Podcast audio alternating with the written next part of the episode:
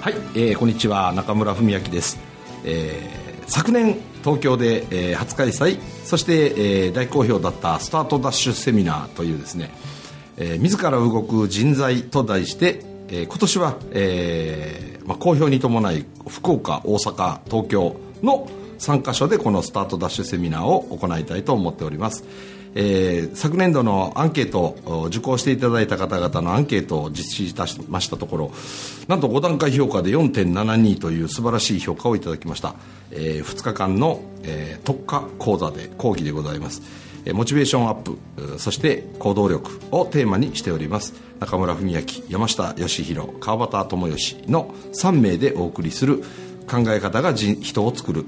え考え方が人生を作る、えそして考え方が企業を作る、え考え方が行動につながる。考え方が整えば、え自ら行動する人となる、え詳細お申し込みは黒船カンパニーホームページにて。どうぞよろしくお願いいたします。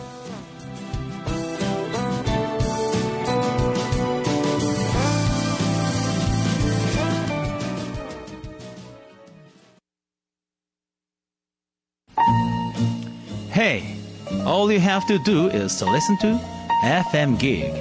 Oh, go ahead and make my day.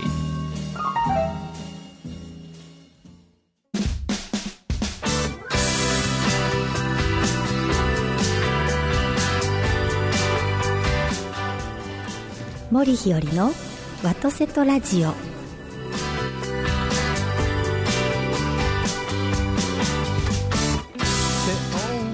はようございます。森ひよりでございます。今朝も元気に FM ギグ神戸ステーションよりお届けしてまいります。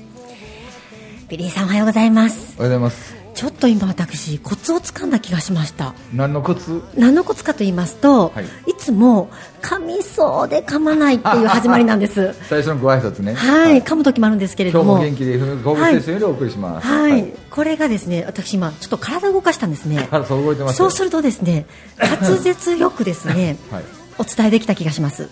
滑舌が良くなるんですか？体を動かすと、はい、なので次回以降おそらく滑舌よくはいあのお伝えできると思います。公演の時とかも体動いてますもんね考えたら。結構動いてるみたいなんですよ。手が相当動いてますもんね。ですね私、はい、あの先日中間明さんの YouTube 番組出させて、はい、はい、いただいたんですよ、その時に久しぶりに自分のことを客観的に見まして、あもう全く私、ほら怖がりなので、自分の講演とか極力聞かないようにするんです。怖がり怖くて、はい、なんですがもう見ざるを得ないので、はいはい、見たんです、うん、そしたらかなり動いてましたね。相当動いてましたよね。はい。なのでそうなんだなと思いました。やっぱりあの小学校の時に、はい、落ち着きがない子って書かれた方ですか？いや書かれた記憶はないんですけど、うん、まあ落ち着きなくなったかもですね。ふみちゃんもね、じっとしてないんで、うん、いいかもしれませんね。はい、はい。はい、今週もよろしくお願いします。よろしくお願いいたします、目を覚ませば会いたい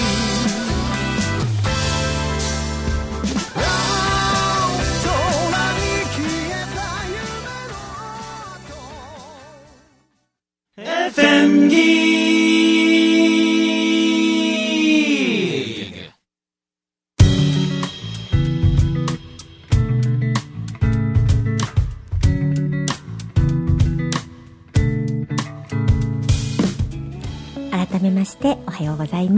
ございます。いやビリーさん先週はですね、はい、もう本当にあの、えーえー、吉野山のお話を30分間、はい、はい、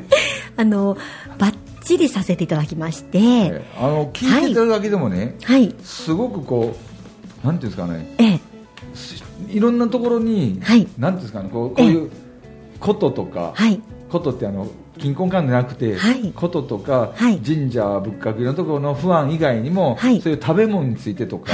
なんかそういういろんなポイントポイントのもんってこう散りばめてますよねこれ。そうなんです。なかなか粋じゃんって思いながら。そうですか、はい、ありがとうございます。やっぱりあの私吉野山大好きなのでもう魅力を伝えたくてですね、はい、かなりもりもりに盛り込んだ ブランかなと思います。もりもり盛り込んでますよね。はい。なのでまだ伝えきれてないところがありまして、うん、それをあの今日続きを伝えたいなと思って僕も聞きたかった。いっぱい。そうです途中で質問入れてもいいですか？あどうぞどうぞ、はい、お願いいたします。まず、まず伝えきれなかったこと何が、はい、まあいろいろあるんですけれども、はい、まずはですねえー、っとですねあ例えばですねえーと、この自由散策のところでですね。はい、たくさんあの見ていただきたいところを書かせていただいてるんです。あのメインはですね桜本坊さんというお寺がありまして、ね、はい、そちらであの到着していただいた後あの日によってこう順番は変わるんですけれども、健康献茶式という西行法師像へのあのお香とお茶の献茶あのを献上する儀式を見ていただくということとそしてその後とあの参加ご参加くださる皆様にお一人お一人花輪先生花輪総称が直に目の前でお茶を立ててくださるということをしていただくということと、うん、そして奈良の本当に美味しい素晴らしいお料理を出してくださる佐伯さんのお昼ご飯と、うん、そして、えー、ごま炊き。をしていただくんですね。ここまで桜本坊さん、あもちろんその後桜本坊さんの大広間でゆっくりしていただくということももちろんできるんですがそこから自由散策に行っていただきまして次私たちがまた待ち受けさせていただくのはもう最後の吉水神社までは自由散策なんです。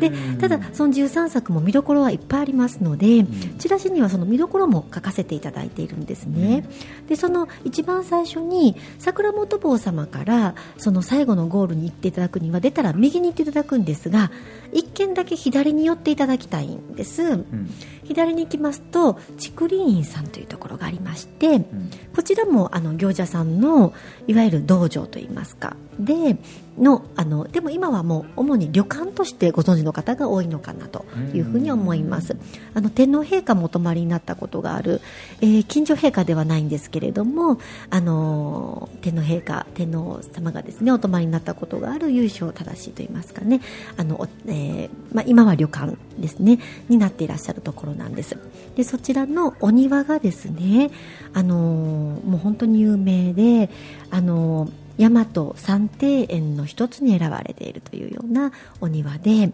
千利休さんが策定されたというふうに伝わっているということなんです。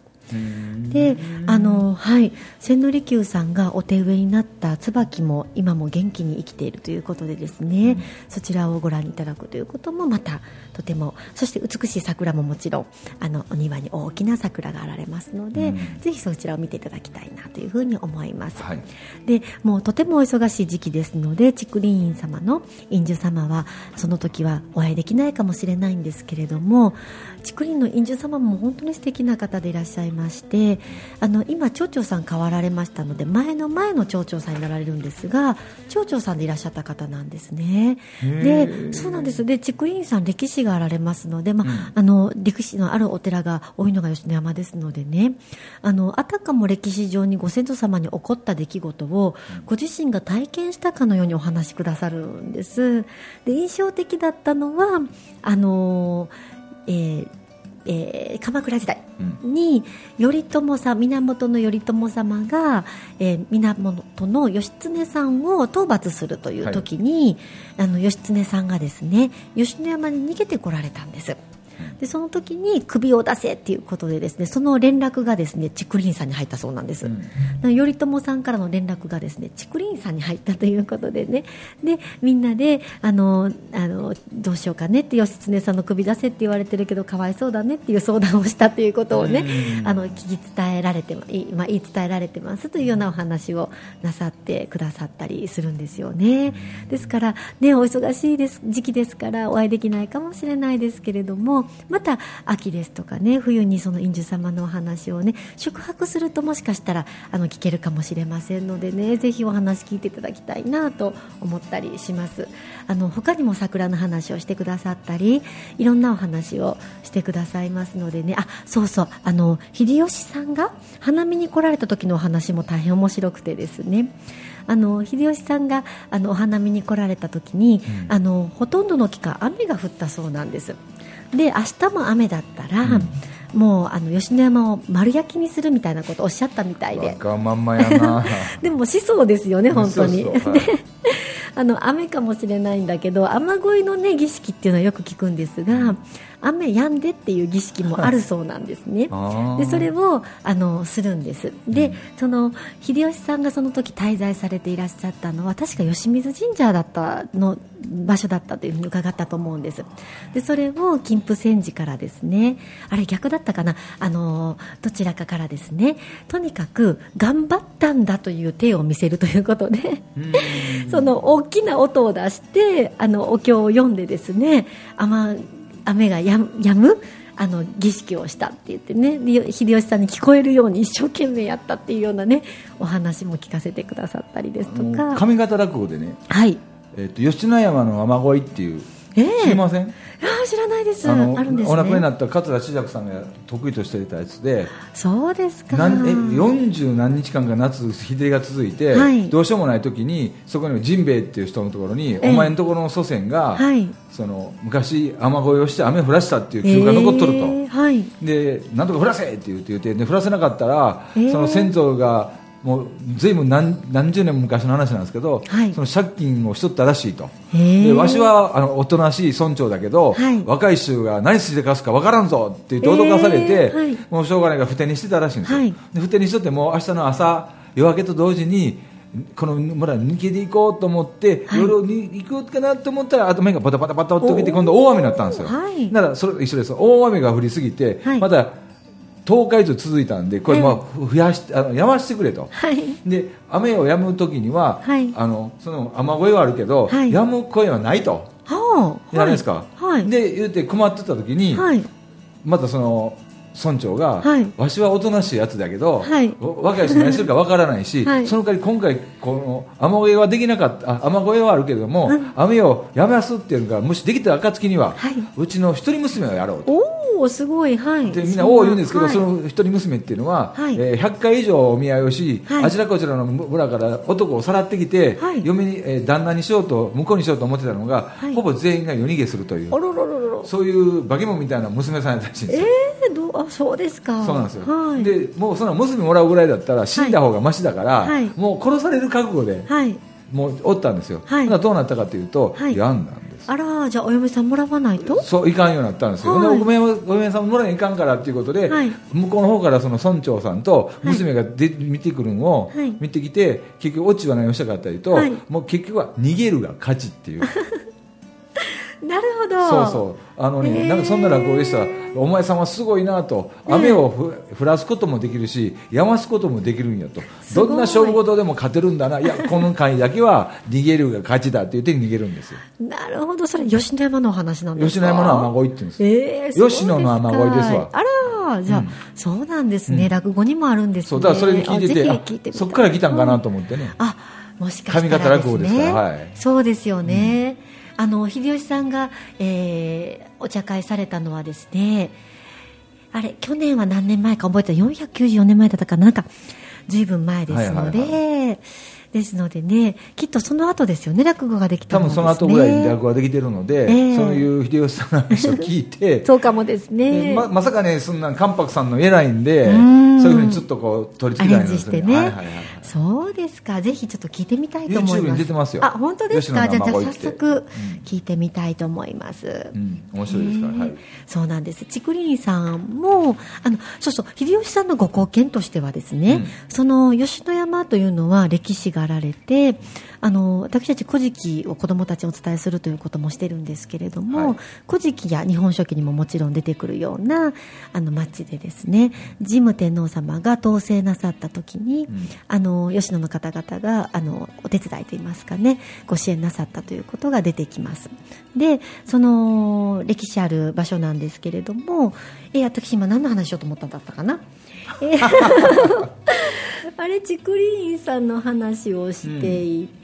だから向かってあそうそうそうご貢献、うん、そうそうありがとうございます。ご貢献秀吉さんご貢献だからあのその歴史あるんですけれども、うん、そしてね義経さんの時代にも来られて後醍醐天皇様の時代にもということだったんですが秀吉さんの時代にはですね随分お寺がちょっと朽ちてきていたといいますかね、うん、あの例えば屋根の修理が必要だったりとかいろいろあられたみたいなんです、はい、でも秀吉さんが来るっていうことで各お寺がですねいわゆるあの宿になるんですよね、なので直さなきゃいけないということで各大名がですねあのそれぞれのあの、えー、担当を持って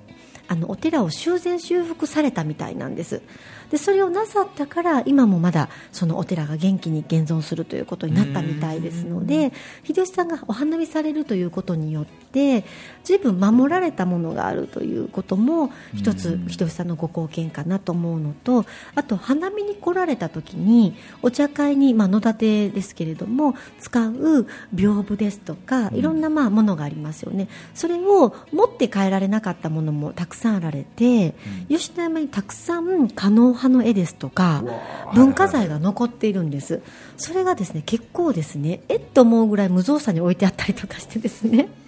あのちゃんと保管されていらっしゃるところ竹林さんはとてもあの美しく保管されていらっしゃいますので綺麗な色彩で残っているんですけれどもさりげなく置いていらっしゃるところなんかはもうあの風が当たったりしますのでね。ちょっとあのー色がちょっと焦ってしまっていたりするんですがこれ可能派なんですとか言ってですねすごいものが普通に残ってますので、はい、吉野山は本当に山全体が歴史文化のミュージアムっていう感じなんです。でそれを見ていただけるのとあと竹林さんはですねそうそう秀吉さんが置いていったひょうたん型のお弁当箱も残ってますのでお弁当箱ね。そうなんですよ。金箔金色のですねひょうたん型ですね。まさしく秀吉さんが使っていらっしゃったんだろうなと思うお弁当箱が残っているということでですね展示なさっていらっしゃいますのでね、はい、ぜひ泊まっていただきたいなと思います。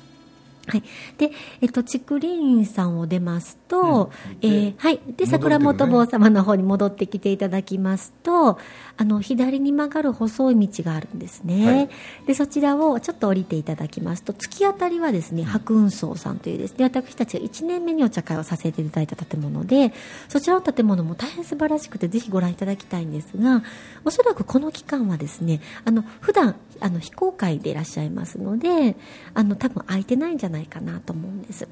でその手前にですね善福寺さんというお寺がありまして、うん、こちらはですねとっても素敵な院主様と安寿様がいらっしゃいまして、はい、ご夫婦でいらっしゃるんですけれども、うん、あのいつもあの心尽くしのおもてなしをしてくださるお二方でいらっしゃいますので私としては名所の一つとしてお二方を挙げたくなると言いますかね、まあ、先ほどの竹林さんもそうなんですけれども桜本坊様の院主様たちもそうなんですけれども善福寺様の院主様とあの安寿様もですねとてもあのいつもお優しく迎え入れてくださるんですね、うん、ぜひお会いに行っていただきたいなと思いますけれどもあの名称あの他にもですねあの先ほど古事記の話をしましたけれども、うん、あの吉野の帯と伊比香さんという方がですね、うん、あの神武天皇様お助けになったということが書かれているんですが帯とですのでいわゆる村長さんのような立場でいらっしゃったということなんですがその伊比香さんがですね井戸から出てきたという出現したということが書かれているんです。うん、その伊比香さんが出現した井戸跡というものと言われている場所が残っているのがこの善福寺さんなんです。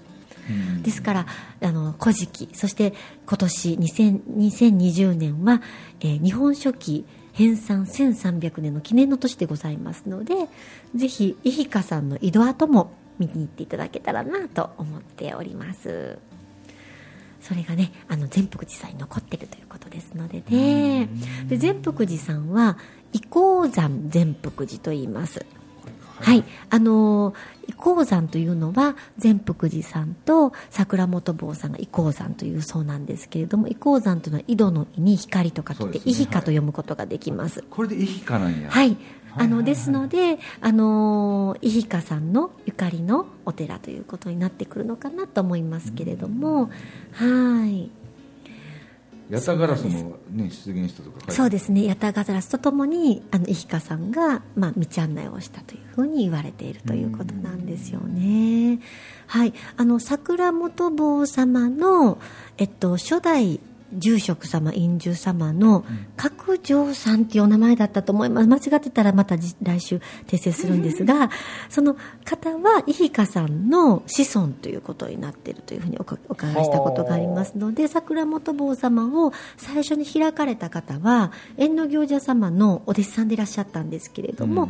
は伊比香さんの子孫というふうにもね、伺っておりますので、本当に歴史上のもしくは神話と言われている古事記の部分のあの記述、ね、記述がそうなんです吉野山に実在するということなんです。なので本当にあの歴史をもう足で、ね、歩くことができる場所かなというふうに思います。うんそうなんです。そして善福寺さんを出ていただきましてあのとっととっととですね金峰山寺に向かって歩いていただきますと今度は寄贈院さんがあるんですね、寄贈院さんの院主様もですね一瞬怖そうに見えるんですけれどもお話しするととっても優しいあの方でですね。ぜひあの寄寄贈院様のですね院主様もお尋ねいただきたいなと思いますし、はい、あの今回そのチラシにも院主あの御朱印の,、はい、はい、あの授かりスポットも書かせていただいてるんですが、既存院、ね、はい、既存院さんでももちろんあの御朱印をね書いていただくことがあの授かることができますので、ぜひもらっていただきたいなと思います。そしてそこからですねとっととっとと坂道を歩いてきていただきますとここも絶対寄っていただきたい勝手神社です。勝にてり勝手なんですね。はい、はい。勝手神社はですね実は先ほど少し出てきた三熊神社あ出てきましたかね。三熊神社。水をね、そうそうそう。はい、はい、三熊神社と、まあ、一対といいますかね。一対であろうということが分かる絵もですね残されていましてそれはぜひ桜本坊様のあの宝物殿があるんですけどそちらに寄っていただいて絵を見ていただきたいんですが勝手明神様と三熊神社の神様がですねあの対になって絵になっている絵に描かれている絵も見ていただくことができます。で三熊神社様はあの子宝の神神様ということでどちらかというと女性性的な女性心的なあのこう、まあ、要素があられるかなと思いますけれども勝手神社は男性ということでこちらがこう、ね、一対というふうに考えられているみたいなんです、はい、で大変すごいのがですねある書物によりますと、うん、勝手神社のですねごご創建がですね紀元前300、うん、ちょっと待ってくださいね。今ちょっと検索しますよ。300何年って書いてたと思うんですよ。なのでその歴史2300年前からあのあるというふうに言われているというふうにねあの書かれているんです、まあ、古い書物ですのでねあのその解釈はもしかしたら難しいかもしれないんですけれども出てきましたよ、うん、えっとですねえー、うんうんうんうんうんうんえっと、書物創建年代は不詳ですけれども公安天皇6年って書かれてるそうなんです。公安天皇。様ですね、えー、6代目の天皇陛下です。はい、えー、日本の126代の天皇陛下の6代目でいらっしゃるということでですね、はい、その公安天皇6年は西暦で言いますと紀元前386年ということですので2400年前という神社なんです。ただですね残念なことに私たちがこの吉野山のこのイベントを3年前からさせてたきっかけともなったんですけれども、はい、実は勝手神社さんあの不審火で燃えてしまったんです。とっても立派なお社だったそうなんですけれども私が吉野山に行く頃にはもうなくなってしまっていて、うん、今お社がないんですね、うん、で皆様で寄付をしてお社を建てようっていう動きをしておりましてそれの何か一助にならないかということで始まったのがこのイベントなんですね、はい、あのその、えー、何かお役に立てないかということが一つとして始まっているんです。もう一つは吉野山に年間通してお客様これ来てくださったらいいなということで始めさせていただいているんですけれども、うん、その勝手神社今はお社はないんですが特に4月8日に来てくださいましたらその日は勝手神社の境内でイベントもなさっていらっしゃいますのでにやにぎやかにしていると思うんですね、はい、なのでもしよろしければできますれば皆様ぜひあの100円でも寄付していってくださったら嬉しいなというふうに思っております。で、ねはい、あのご祭神はですね、うん、あの幸いあのその不審火から不死救われまして、うん、今は吉水神社様でお祭りなさっていらっしゃるということで、あのお社があの立ちますればあのお戻りになると。いうことになります。ですから勝手神社の御朱印はですねあの吉水神社様でもらっていただくということになります。はいね。そしてそこからまたとっととっとと行っていただきますと東南院さんこちらにも立派な桜と立派な塔が立ってますからぜひお寄りいただきたいと思いますしそしてとっととっと行っていただくと金峰山寺に着きます、うん、金峰山寺からはですねあの結構吉野山能天さんに行きますっておっしゃる方が多いんですね、うん、能天さんにだけ行って帰ってきましたっていう方も結構お聞きするんですがあの大変なパワースポットということにだだそうですね。あの、えー、学業あの、えー、頭その頭に関する首から上に関するあのいろんな病気ですとかにご利益があるということでですね。あの有名でこちらにいらっしゃる方も多いということですので、ただ大変階段が続きますのでね、ちょっと体力があのいるかなという場所です。であのこの時期はですね特別ご開帳なさっていらっしゃるお寺様がありましてその一つが桜本坊様でもあり普段見ることができないあのお像を見ることができるんですね、えー、釈迦如来座像を見ていただくことができる期間でもあります。桜本坊様はですね。そして金峰山寺の方も期間限定で秘仏ですね。日本最大の秘仏保護本尊ということでですね。あの見ていただくことができる期間でもあります。こちらは私たちのイベントプランに含まれあの配管料が含まれてませんので別途1000円だったかな。必要にはなるんですけれどもあのとっても大きいですし真っ青なあの仏様でいらっしゃるんですね青色の。とってもあの見栄えがある仏様でいらっしゃいますのでよろしければあの寄っていってくださってあのお近くでご覧いただけたらなというふうに思います。ね。そして蔵王堂はですね国宝でもあられますので、うん、あの金峰山寺の蔵王堂ですねあのご覧いただけたらなというふうに思います。ね。でそこから戻ってきていただきまして吉水神社があのに来ていただくんですけれども吉水神社はあのー南朝皇居であったということでですね後醍醐天皇様がいらっしゃったということなんですがあの建物そのものはですね義経さんの時代から変わっていないということで相当前ですねそうなんです、はい。さすがに屋根は吹き替えてるんですが建物自体はあの義経さんの時代から変わってないというふうに伺っておりましてあの義経様とあの静御前様が、あの潜みいるとか、えーえ選挙。えなんていう山水にあの潜潜水艦の線ですね。ああ、うん、洗うっていうね。はい、はい、潜潜水艦の線。洗うですかね。あの山水に「夫夫火」って書く。夫夫火はい。はい。ご選挙された間があります、うん、ですね。でそちらの奥に後醍醐天皇様がいらっしゃったお部屋があるということでですね。玉座の間というのがありましてそちらもご覧いただくことができます。ですね。はい。でそのねあの吉野山が静御前様と義経様が最後ね、生きてる間に最後にお別れになった場所ということでですね、うん、その後静御前様は頼朝さんの追っ手に捕まってしまうと。そ、ね,、の時静御前様16歳ということだったということなんですね。ただその時のね舞はすごく堂々とされていらっしゃったということで、はい、16歳でそれこそ勝手神社で舞を回れるんですね、うん、はいその時に自分は義経さんの妻ですからということでですね、うん、堂々と前を回れる白拍子様でいらっしゃったということなんですけれどもね。そういう、はい、歴史が残されているということなんです。はい、勝手神社の説明の時に説明できてなかったんですけれども、はい、実は天武天皇様がお琴をそこでお引きになった時に舞い降りてきたあの天女様がいらっしゃってその故事からですね宮中祭祀の中の一つである御設の前もそこから生まれたというふうに言われてますから。はい、勝手神社様はやっぱり舞を舞うという意味ではあのとても女性の芸能に関わる方々にお参りしていただきたいなという場所でもあるということでございますね。そういう言われがたくさん残る吉野山でございますのでね。言われとパワースポットといろんな不思議なところいっぱい。なんですよ。国軸山と言います。からね、はい、吉野山は国の軸というふうに言われますのでね